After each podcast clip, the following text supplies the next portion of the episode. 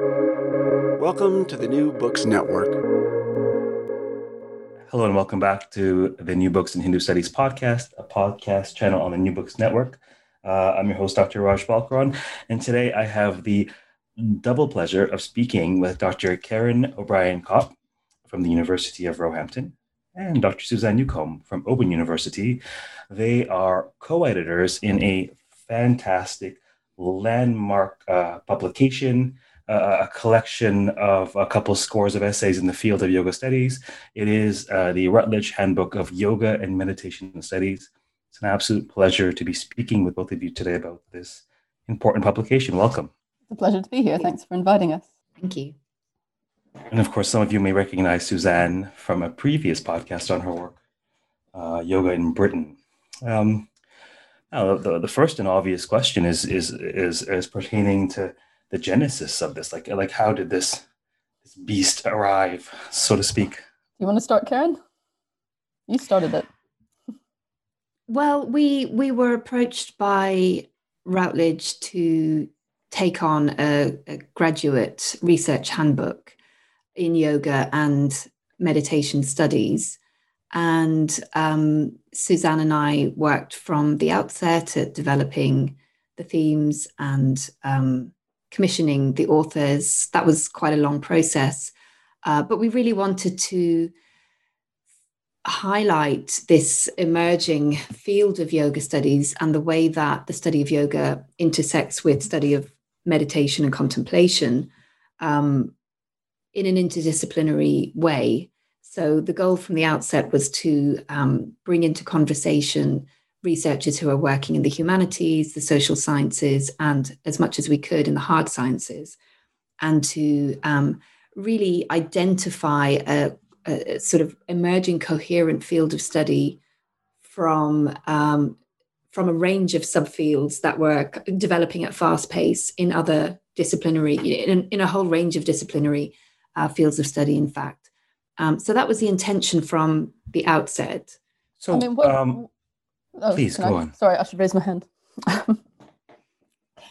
One of the things that really excited me was um, in, in taking on this project was the intersection between meditation studies and yoga studies, because yoga studies has now just got uh, enough of a, a defined field, and there's been so many books published in, in 2020, in fact, on yoga studies that it, it is really a, a emerging and now almost established field. And of course, Buddhist studies and meditation studies has been around for maybe a decade or two longer. But there's been a, um, kind of lack of discussion between the two. And that was one of the things we wanted to address. And one of the strengths of working with Karen is that she has expertise in the um, in the in the philology and the language study and, and a more background in classical Buddhism and how that interacts with yoga and I'm more interested in the contemporary context in terms of um, uh, modern social history and sociology. And there's a lot of overlap there between people doing, say, Buddhist meditation and doing modern yoga. And that has its own complex um, particularities. And so, what I found particularly fascinating was was how how we could explore the contradictions and movement of these two fields of studies and these two um, ways of categorizing embodied practice um, throughout different contexts and times and disciplines. That's fascinating. So maybe one of you can give us the the lay of the land in terms of the structure of the book or the ways in which the contributions are grouped, and we'll get a, a richer sense of the sorts of projects we can learn about. I can do that. Um, I also just wanted to um, follow up on your initial question, Raj, just to say that um, in terms of the genesis of the book, I at the time was teaching at uh, SOAS, School of Oriental and African Studies, on an MA program called Traditions of Yoga and Meditation. And as I was pulling together um, all of these, you know, new topics of, of research through journal articles and blogs, I really did want to have um, a kind of one-stop shop for particularly graduate students on this type of program where there could be a, a reliable volume that was not comprehensive, but fairly comprehensive in terms of being able to address um, critical issues and global regional developments and research um, as well as to kind of bring readers up to date, bring students up to date on um, research in, in the history and development of yoga in South Asia, um, and to integrate, for example, perspectives from Hindu studies with perspectives from Buddhist studies as well. So um, I just wanted to add that in there as a kind of um, another, you know, guiding part of the initial conception. Yeah, and and and and what I like about that is uh, you're preempting another question that I typically ask, uh, which I think is crucial for how, for how we go about conceiving a project, which is who's it for? You know, uh, to use modern lingo, what's the market? But really, you know, who's who's who are you trying to serve, right? And I think a great frame for this is sort of a one-stop shop for um, graduate students in these fields. And uh, I suspect the, the the the appeal or the the market, if you will, will be broader than that. Who do you think might be interested in the Routledge Handbook of Yoga and Meditation Studies? Well, well, we'd love it to be accessible for the general public, and the ebook is not so um, expensive. So it's it's about thirty-five pounds, and we're, we're hopeful that Routledge will bring out an, a paperback in over a year's time. But in the meantime, we're hoping that if you if you get if you look around for like podcasts like these, and um, there'll, there'll be hopefully blog posts and other other bits where you can get the the research if you don't have access to a university library. But if you if you are involved in university, I'll tell your library to buy a copy, and um, and hopefully a paperback will will be issued. Fantastic. And so, uh, how is the book divided? What are the sections? So the book is divided into five sections. Uh, we have the first part, um, if I'll just give you a basic overview, uh, is the un- introduction to yoga and meditation studies, which um, foregrounds a range of what we felt were important critical perspectives that should, in a sense, frame uh, the, the reader's entry into the volume as a whole. So, for example, um, beginning really with Shameem Black's excellent chapter on decolonizing yoga, um, thinking about some of the current discussions in meditation in contemporary contexts, primarily focusing on Buddhism and Buddhist studies from Ville Husgafvel.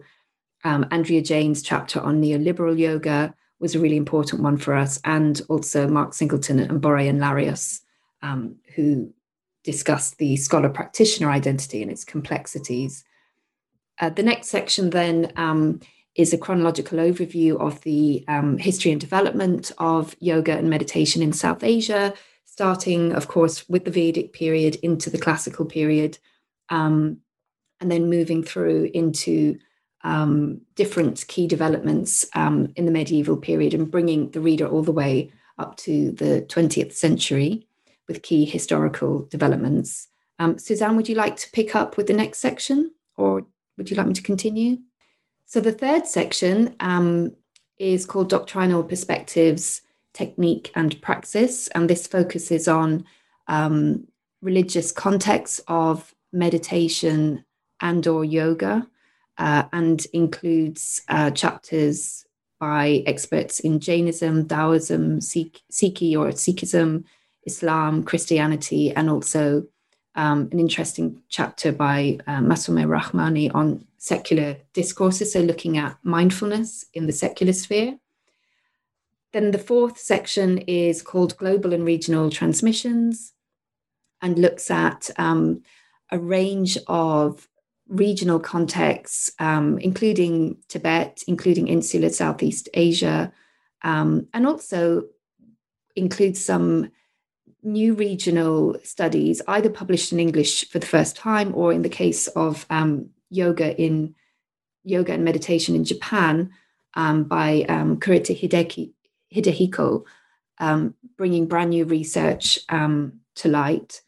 Uh, this is a really interesting section, I think, because we have the first ever um, critical overview of the history of yoga in Latin America to be published in English, and similarly for the history of yoga and meditation in Korea. These scholars have been working in their own academic uh, regions for decades, but in the Anglo- Anglophone uh, sphere of scholarship, we haven't necessarily been aware of this scholarship and these types of publications. So that's, um, I think, quite an important contribution made through the volume as a whole, but particularly in this section. and then in the last section, section five, uh, we go through a number of different disciplinary approaches to the study of yoga and meditation. And some of these chapters are multidisciplinary, so combining different disciplinary approaches.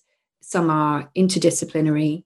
Um, and this is a really interesting um, survey of all the different types of disciplinary lenses that are being used to understand and assess um, yoga in contemporary and historical context. So we've got everything from philology to um, ethnography to cognitive science to critical theory, um, movement theory, uh, sound studies, uh, and many other disciplinary approaches as well. Each of these sections um, actually contains, oh, six, seven chapters and could easily be a volume on its own. This is actually really a, a quite a rich and, and, and, and sort of a vast um, handbook. I mean, that's why it's a handbook, right? Um, Suzanne, I think there's something you want to say. Yeah, I just wanted to talk a little bit about what might seem like a odd editorial choice, which is in the doctrinal perspectives. Um, there's not a chapter for Hinduism, um, and this is something we worked a lot on and talked a lot on as editors. And we originally thought we wanted a chapter on on yoga and meditation in Hindu traditions here, but it became apparent um, that Hinduism, as as is um, so often the case was really hard to pin down in any specific way. And so, in fact, the whole history of South Asia section is is is encompassing traditions we might think about as Hinduism. A Hindu doctrinal perspective comes in in the um, yogic body and global transmission by um, Shravana in the fourth section. Um, and so it, it's more like the um, traditions of the Indian subcontinent, which we now collect together as Hinduism, they're woven throughout the book, really. So that's why there's not a specific chapter that says this is what yoga and meditation is in Hinduism, um, because it's it's just like like the concept of yoga and meditation. It is always there in different ways, almost in every chapter. Um, I think it's quite telling that uh, somebody like myself, who fancies himself a a Hindu studies expert and, and, in fact hosts a podcast called New Books in Hindu Studies. Didn't even notice that.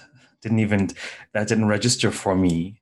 Uh, and that's a comment really on um, the way in which um, I think of Hinduism. It's sort of this jungle. It's just there are all these strands that we collectively call Hinduism, so many of which that you shed light on in this volume. And it's interesting to me because uh, all of these studies really they're, they're part of what I think of sort of the ascetic strand of Hinduism or ascetic ideology. I think of it as a double helical structure.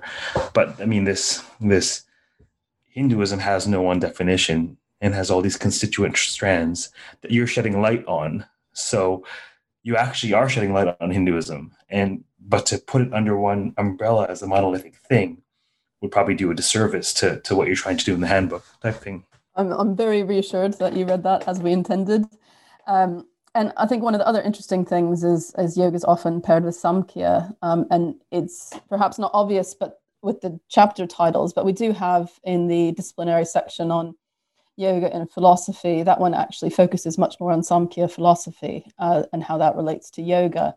But as we as we look at in the other st- say doctrinal perspectives, this is not the only philosophy or soteriology associated with yoga, even from a very early time, and probably to some extent Buddhism predates that, although these are all kind of like post hoc labels we've attached to the historical traditions at the time. Would you say that yoga studies as a discipline has officially been crystallized, that it's a thing now, that this this is it, it's here?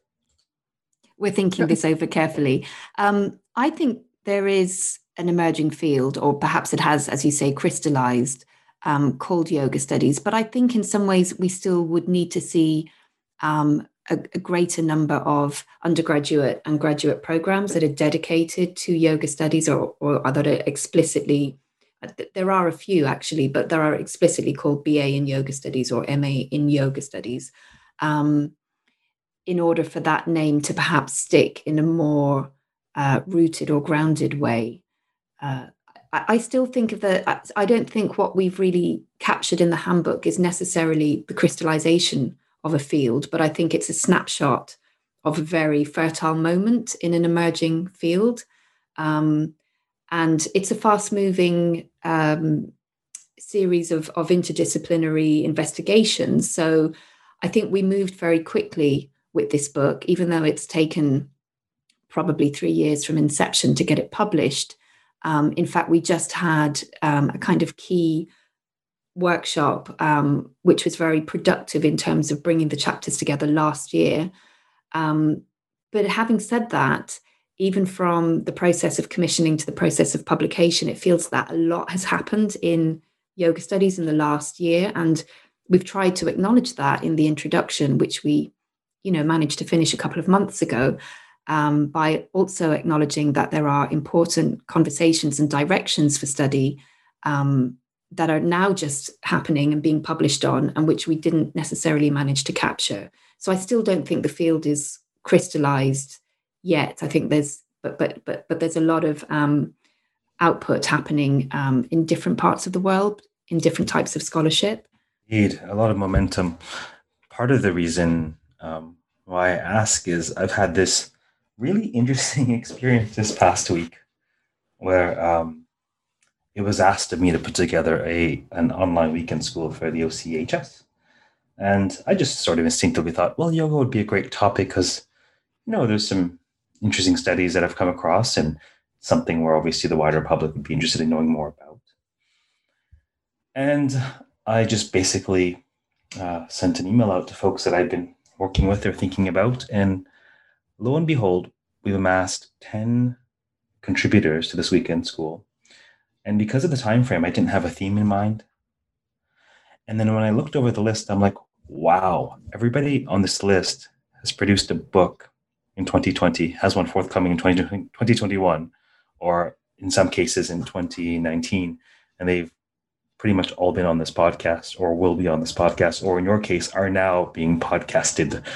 And I thought, wow, I had this thought experiment for myself like, wow, yoga studies is obviously a thing. We have all of these, all this production, and we're, we're even going to use that as sort of the frame of the of the online school, new directions in yoga studies. Uh, so this is why I asked you, because obviously, you know, you'd be much more familiar with the scholarship in this area than I am. It, there really seems to be um, a ton of activity, and I'm not sure if the lineup of speakers was a surprise to you, but it was sort of uh, like it sort of was a surprise to me to notice that when I put together that list.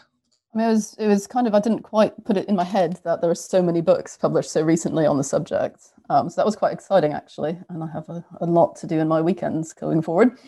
Um, but I think that even if um, the as Karen rightly says, the in terms of degree level programs, um, there still could be a lot more growth. I'm really struck by the amount of student interest and like PhD inquiries I get about people interested in the subject. And as someone who does more sociology of religion, I think it's really interesting in how this um, overlaps a lot with this kind of like growth of nones. And if religious studies, uh, it, it comes from theology and we're studying to some extent ourselves, I think this interest in yoga and meditation and an interest in academic study of it is really reflective of this moment in time and what a huge um, and growing number of people are drawing upon to give their lives meaning and structure in various ways. So it's quite an exciting moment where there's a self awareness of drawing on different traditions in our, our kind of largely European, um, North American audience um, in our cultures.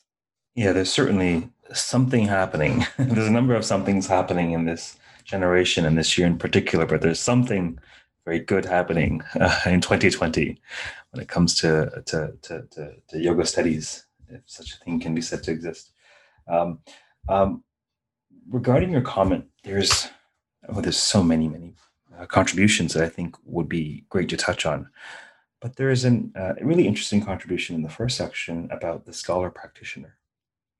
I think that would be interesting for one of you to maybe touch on a little bit and tell us about what the article is, is showing or saying, uh, especially with regard to the this this this interest in yoga, both uh, as a study and a practice among among scholars and practitioners themselves. You know, what can you tell us uh, about that article? You want me to talk, Karen, or? I think that um, this is something that uh, I've certainly been in discussions with Mark about for years and um, Brian as well. And it's such an interesting and not altogether transparent aspect of the scholar practitioner and who's writing about yoga, who's doing about who's doing yoga, um, and what kind of public personas we need to gain credibility for different audiences. And there's the in a lot of the initial scholarship on yoga, there was a kind of pushback from practitioners um, in public areas of discourse that oh, if you don't practice, you don't have the authority to to talk about the subject. Um, but in the academic spheres, um, you, you kind of didn't have any authority if you were see, perceived as um, identifying with or being too biased towards a particular tradition. And what I think is really interesting in, in this emerging field over the past 20 years, which is um, definitely something that about positionality that's become more nuanced in religious studies more generally, is that these distinctions are breaking down and we're becoming a bit more honest about our own positionality and how that relates to the say ideals of objective scholarship in whatever discipline you're, you're doing. So it's actually the fact that i think the vast majority but not all of the people writing about yoga in contemporary university contexts have some experience of these practices in some way. Um, and what um, mark singleton and, and brian um, larios talk about are kind of the complexities of these identities and the diversity of them and how they overlap um, sometimes comfortably and sometimes uncomfortably with um, say dif- different contexts so as scholar practitioners of yoga studies um, a lot of us have found a, a kind of a platform and a way of talking about our identities and our professional research that's comfortable in our social context but a lot of the yoga studies that's going on say in india itself is to very different audiences in a, in a different context. And that has um, tensions in public dialogue and in also trying to integrate the different understandings of how to approach study and be respectful for yoga that come out of very different intellectual and social traditions. Fascinating. Uh, well, you, you have the floor there, Suzanne. Do you want to tell us a little bit about your own contribution to the volume, or the handbook, I should say?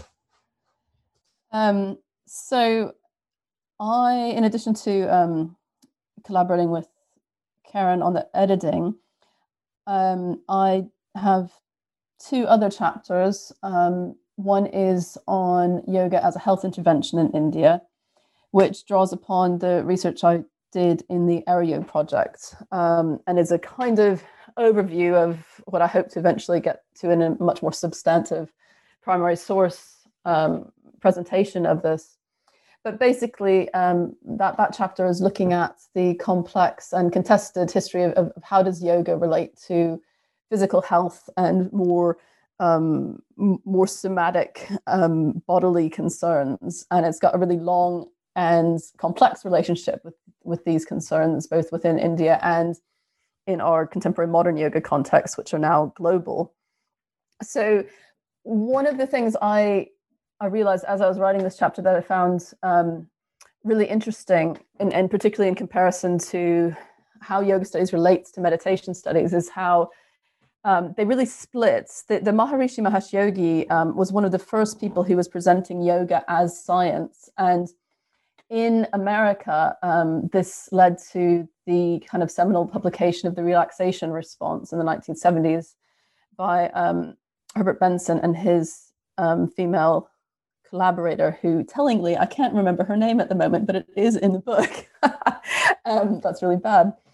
Um, and um, and this kind of secularized an approach to yoga studies and it, it was this american pushback that then so you, you can get the the biomedical physiological benefits of lower blood pressure from this meditation response that doesn't require a religious context. However within india um, this same movement really pushed towards the Hinduization of meditation. So all meditation, all yoga is scientific. Um, and we can prove the medical benefits of yoga through um, the the Indian um, Indian initiatives into funding um, scientific research into these subjects. So the, the same kind of moment that separated yoga from meditation studies in America starts the Indian government's incremental investment in yoga as a healthcare intervention, which of course really accelerated under um, Narendra Modi's government, but, but had been brewing definitely since the early 1970s. Well, the I mean, there's so many, many really fascinating um, contributions. I think they're about 35 or so. Uh, what I think might be um, interesting is to talk about these rather uh, maybe counterintuitive contributions in part three in terms of Islam and yoga or um, Sikhism and yoga, Christianity and yoga. I think that may be fascinating for some of our listeners to hear about. Um, if uh, one of you want to say a word about any of those chapters that involve Taoism, Islam, Sikhism, Christianity, and yoga.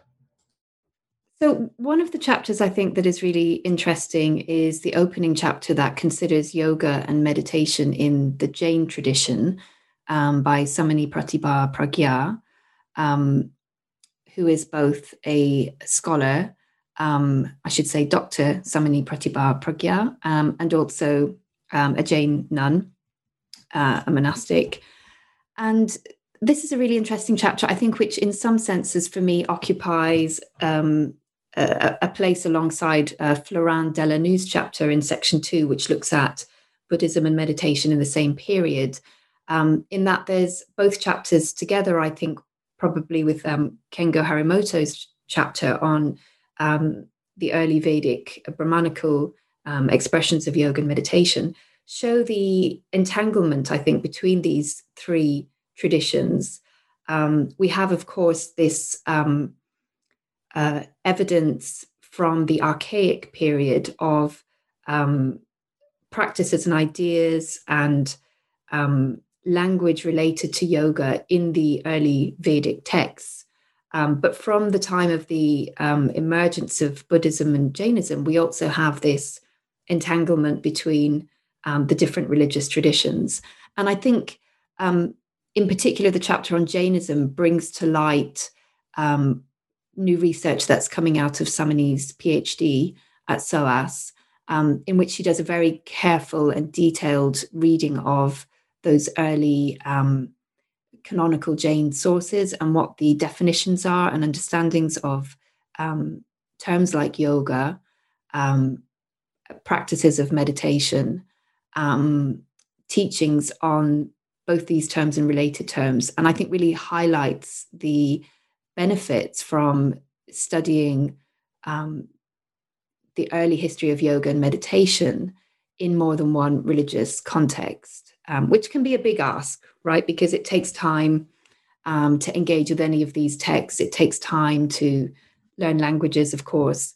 Um, but for me, there's a great, uh, you know, in my own research, I always wanted to approach the early and my, my period is the early common era i always wanted to approach the early history of yoga by um, reading the core hindu texts in context with buddhist and jain and actually i found out that that was um, in, in some sense over ambitious and so i've really just focused myself on buddhist and, and hindu um, understandings of yoga but i think this chapter makes a really important contribution in terms of um, not only giving a detailed understanding of the early Jain period, but actually then she also skips through the medieval period and brings us right up to date with the modern period and um, 20th century developments in Jain yoga. And in this section, the other chapter that I wanted to highlight was that by um, Balbinder Singh, which looks at um, Sikhism, which he proposes that we refer to as Sikhi as part of a, a decolonial uh, critique um, of the epistemic violence of the whole world religions paradigm in the colonial period. And this is a really interesting chapter as well that combines um, close textual analysis with a historical overview. And I think really puts, for me, this is a really important chapter that puts the discussion of Sikhism on the map of yogic studies in the field of yogic studies as an important tradition of South Asia that um, needs to be considered alongside, um, for example, the history of Hinduism as well. And um, this chapter, I think, highlights different aspects in the history of Sikhism, uh, different aspects of the discourse around yoga and, and its particular political valence in um, in the context of colonialism, in the context of the Sikh identity. Um, so this is, I think, um, another um, chapter that covers ground that hasn't been particularly well represented always, outside of its own, I would say, um, more niche uh, sort of subfield within Sikh studies. You know what you say about yoga the the the, the south asian uh, indian civilizational india the analog that comes to mind for me is tantra right? I, I want to study tantra. So is it is it hindu? Is it buddhist? Is it you know, but it really bespeaks the porous uh, nature or, or even anachronistic nature of what we call hinduism right? And so so currents like yoga and tantra they they, they show us there are vines that sort of traverse the jungle of South Asia, and it's hard to say, well, they stop here and they start there. And um, even I'm surprised at times to find uh, what I would think of as Hindu deities in, in, in a Tibetan Buddhist context. Uh, and students sometimes ask me about them. Um, and so it's, it's really, really fascinating, these, these, these distinctions, right? And this is why I think that it may be counterintuitive, but the absence of a chapter on yoga and Hinduism actually is is uh, you're showing yoga in what can be considered Hinduism throughout this book uh, in some way, shape, or form. Um, th- there's a couple of questions I wanted to ask. Um, let's see how specific I want to get for this interview. Well, Was there? Do, sorry, could, please go ahead. Before you do ask those next questions, could I just um, add to that last point you made? I, I just wanted to echo what Suzanne said that although there isn't a chapter that says yoga and Hinduism, I mean, for me, this is very much the focus of the whole of part two history of yoga and meditation in south asia. So that almost um, exclusively discusses yoga within the context of hinduism apart from uh, one chapter which is more focused on buddhism. So i just wanted to add that in from my perspective. Absolutely. Um, what i mean there's maybe there's one uh, paper in particular that i wanted to highlight were there others that either of you wanted to highlight? I mean, they're they're also rich, or were there ones that um, struck you as surprising or, or particularly innovative or, or, noteworthy in terms of something you weren't aware of before you read the chapter? Like what sort of jumps out at you? Well, I have to say that um, it was a very rich education editing this volume, and it was a complete privilege and honor um, to be privy to this um, research and development. Um, I myself did want to highlight the chapter by Adrian Munoz, which is um, a kind of summary overview of yoga in Latin America. Um, as I mentioned, this is the first time that this research has been gathered and published in English, even though there is a, of course, a strong community of academic researchers on yoga and meditation in Latin America.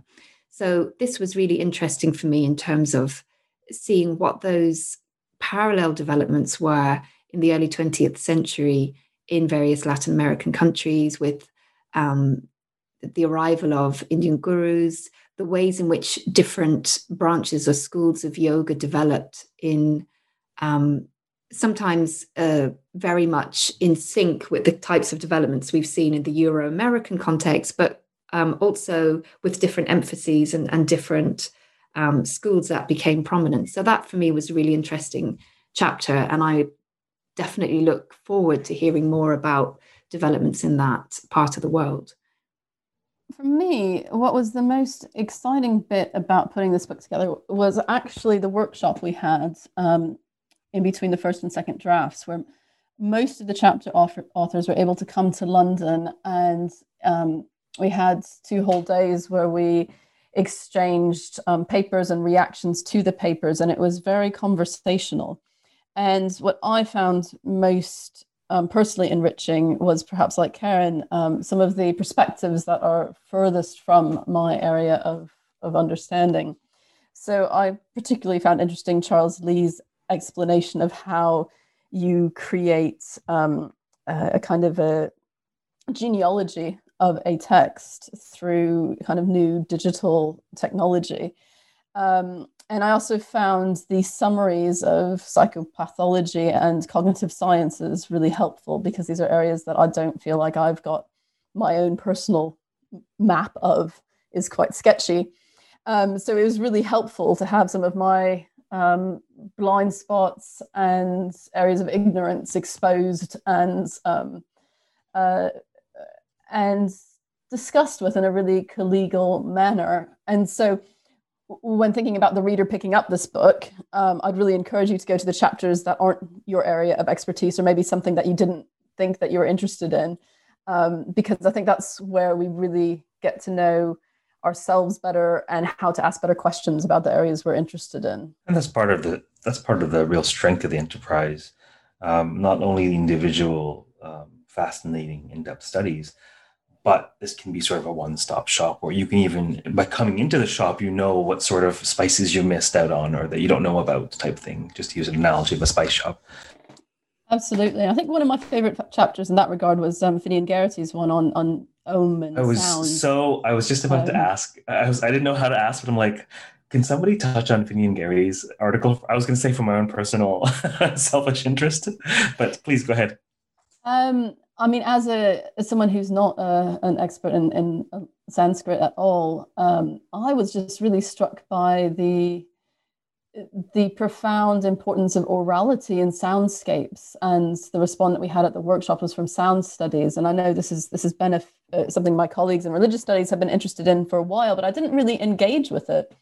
Um, and how many of our our practices of yoga and meditation really have this important oral element be uh, uh, imagined or actually um, actually sounded or, or, vibrated in some way. And this is obviously such a doctrinally important part of the Indian traditions is the the sound and the vibrations and how that actually I find it really fascinating personally how that I hadn't considered it in terms of my own experience and how pervasive it actually is. So that's a really exciting um, field for for I think all of us to pay more attention to is is what is our soundscapes, what are our, our sound landscapes, that kind of thing. And isn't it interesting that we? I mean, I happen to be a textual scholar. I don't know why. I quite enjoy it, but I'm not sure how that happened. I really should have done ethnography, but I have this podcast to fill that niche in my life, so I can talk to people professionally.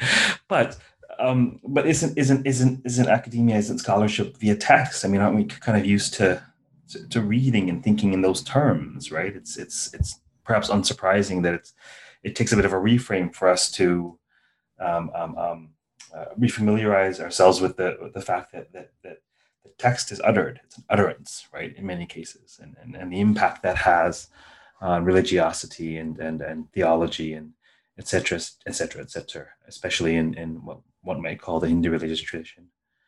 Um, I ended up I think, organizing panel on sonality. Um, Finnian was mm-hmm. on a few years ago at the AAR. It was lots of fun, actually. Uh, what what else do you want to maybe touch on about the volume? I know you're both very busy and we'll close fairly shortly, but was there anything in particular that you wanted to to highlight or or or share about the volume? I think I wanted to um, very briefly um, highlight some of the topics that we mentioned um, in the introductory chapter, which is called Reframing Yoga and Meditation Studies, where there is this acknowledgement that we weren't able to include everything we wanted to. And because of the way uh, a large project like this um, is put together with deadlines, we had to draw a line under the commissioning process at a certain point. At a point, we feel um, you know, in 2020, where there are new developments and new voices coming into the field. So I suppose for me, it would be important to acknowledge that there's still a lot of research and a lot of work to be done, and which will be coming into our awareness in the next couple of years. For example, um, developments on yoga um, in China, I think, are particularly interesting. Um, regionally, there hasn't really been uh, much published yet on yoga in the Middle East or indeed um, yoga in Africa, where there are lots of different developments in the continent. And although I think we've got some really excellent critical perspectives on yoga from um, decolonization to Karen Ann Wong's chapter, which is looking at um, both childhood and um, sexuality as well in her um, and, and gender as well in her chapter, I think there are important um, thematic contributions on the horizon on the um, on the themes of yoga and critical race theory, yoga and whiteness, um, as a kind of continuation of that ongoing discussion of cultural appropriation, and also um, yoga and abuse, yoga and sexual abuse, um, yoga and coercion, because we've now got this um, uh, new major funded research project, which um, is just starting to, to, to, come to the fore. Um, so I think it's important to acknowledge that there are lots of um, new areas and, and new topics that are going to be coming into our um, sort of discourses and conferences and workshops in the next couple of years as well. And if I can mention something else, um, I don't know quite how it works with the timing of the um, podcast release, but we do have a launch for the book coming up at SOAS on the 23rd of November, um, which will also be um, recorded and archived on, on their um, YouTube channel. And that's going to feature um, some of the authors um, in discussion talking about their chapters. And it will also be chaired by Professor Chakravarthi Ram Prasad. So I think that will be a really interesting conversation as well if people wanted to follow up after the podcast. Oh, that's a that's a great opportunity. Uh, speaking of which, um, in the timeless time of podcasts, it's difficult to know what is future, past, and present in terms of what's coming up. But um, uh, uh, both of uh, both Karen and Suzanne, both of these uh, co-editors, will be sharing on this very publication at the upcoming OCHS. Uh, that's the Oxford Centre for Hindu Studies. Um, weekend school dedicated to, to, to yoga studies, uh, new directions in yoga studies. They'll have a slot where they will be sharing more on this research alongside um, uh, nine other uh, cutting edge researchers uh, in the field sharing their groundbreaking work. Um, that's on December the 5th and 6th of the weekend. For those of you hearing this before that point, by all means, consider attending. Should be lots of fun. But um, maybe more importantly, given the longevity of podcasts, for those of you hearing this beyond uh, December 5th, 6th, uh, 2020, uh, we will make available to you um, the recordings of this through the OCHS. Um, if you want to go to the OCHSonline.org, I believe is a website.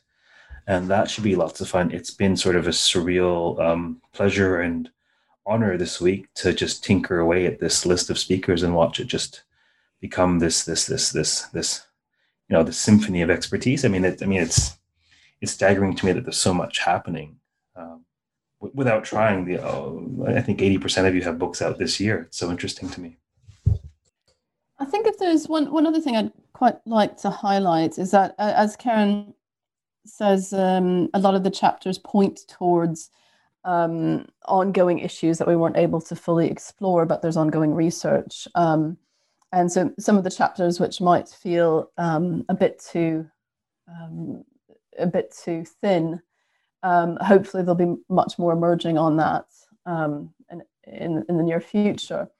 and something there is actually quite a lot of work on that might not seem obvious to all yoga scholars is I'd like to highlight in Julian Strube's chapter, which is on yoga and meditation, modern esoteric traditions. And this actually taps into a really rich field of research that's been ongoing in German speaking countries for a number of years, which is exploring the hundreds of years of intercultural exchange between um, uh, Europeans and Indians in, in both health and, um, and religious thinking. And what Julian's research highlights, um, as well as particularly Karl Baier and the research network he's building in Vienna, is the, the really profound interconnections between ideas of, of health and um, subtle bodies. And um, I think the takeaway from this is that the Indian traditions have influenced European thinking a lot more than we realize or understand and there's going to be a lot more research unpacking the mutually um, transformative encounters that have been going on for a lot longer than we normally realize. Um, indeed, and, and, you know the way I think of good books as um, uh, uh, uh, I think of good books as beginnings of inquiry rather than sort of finales or conclusions or the best of books. They you know they chart a course off the beaten path, and now you're in the, the, the wilderness of what they've opened up. And I think the same can be said for the best of, of handbooks that also it's it's a beginning and it, it, equally shows you the lay of the land and it points to areas for future development. Um, so I think we will uh, close for today. Uh, thank you very much for appearing on the podcast. Thank you very much for having us. You're very welcome. Uh, we have been speaking uh, with uh, Suzanne Newcombe and Karen O'Brien Kop, co editors of the Routledge Handbook of Yoga and Meditation Studies, hot off the presses, 2020. Uh, um, uh, they will be presenting uh, on the handbook alongside other uh, yoga scholars at the OCHS um, online weekend school, December 5th or 6th. Um, you're all welcome to attend. Until next time, stay safe. Priority number one keep reading, keep listening, and keep contemplating um, the variety of things we call yoga. Take care.